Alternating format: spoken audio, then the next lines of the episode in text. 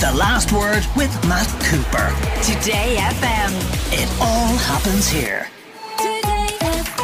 Are you going to be watching the new Conor McGregor documentary on Netflix? Uh, Elaine Burke, who of course does T V and streaming for us here every Monday night here on The Last Word, has been looking at it for us.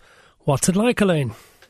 Well, uh, director Gotham Chopper said uh, working with Conor McGregor was fascinating, and he's someone that you actually can't not watch and have to be fascinated by, but I would beg to disagree.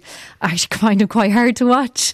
Uh, when there is a camera on him, and I think people will know this about his public persona, he, you know, he goes for a lot of posturing, and it's constant throughout. There's very few moments where he does seem to be maybe letting the guard down, letting people in. There are obviously moments of vulnerability because there's in-ring fighting, there's his training, and there's moments there where he's, uh, you know, not this tough guy uh, as much as he postures about, but like that's maybe about it as you get in terms of vulnerability and really getting into his headspace, I guess. I suppose it's worth remembering, isn't it, that he may be a somewhat controversial figure here in Ireland with various allegations swirling around, but internationally he remains a major sports star, doesn't he? Yeah, and that's what this story really focuses on. This is a very soft focused portrait of what uh, has been pitched as basically a superstar in his arena, which is maybe what he's known as on the surface level. But I mean, Conor McGregor, for what I know him of, is m- many of his controversies. I believe his controversy section in Wikipedia is longer than the career section.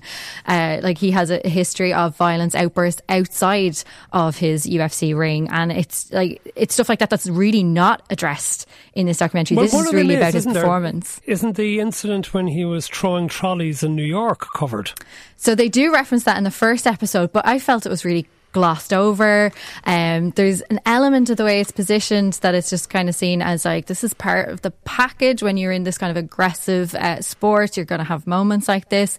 Um, and then the, the that's addressed in the first episode, and then the later episodes seem to try to paint a picture of a man who's now a family man and has matured and come past this moment.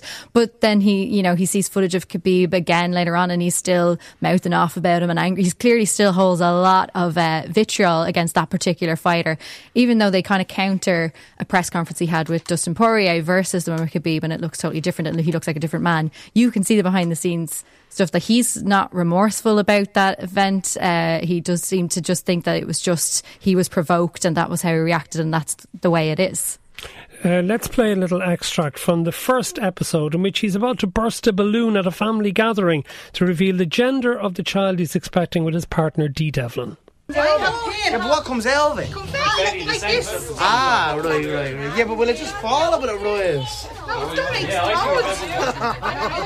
What do you think? Right.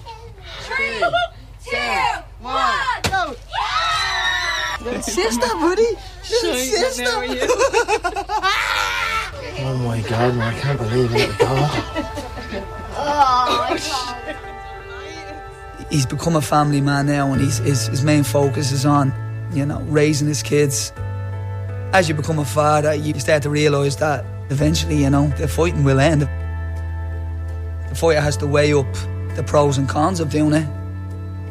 Most people fight to get out of the financial burdens that they're going through, and Conor done that. You know, most normal people would be like, right, I've made all my money. There's no real need to fight again. But I think the difference with Conor is Conor wants to prove it more so to himself that he's the baddest man on the planet.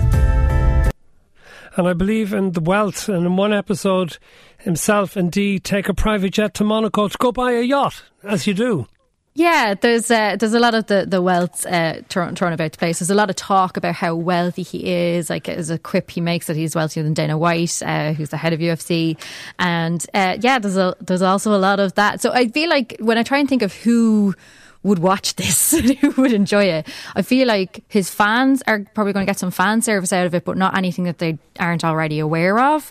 And then people who are maybe curious about him as a sports personality won't really get any picture of a an examination of a complex and controversial character. It's it's quite glossy, quite soft focus, and it's really just uh, this kind of redemptive arc and like the battle of his career kind of storytelling. And how many years does it cover?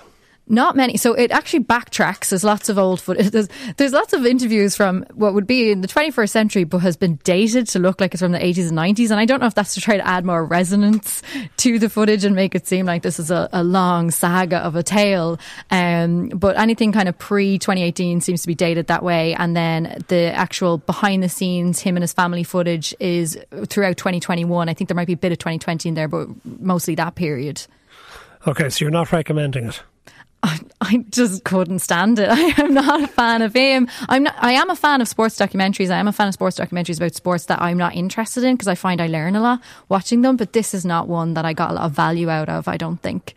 Thank you very much, Elaine Burke. The Last Word with Matt Cooper. Weekdays from four thirty. Today F M.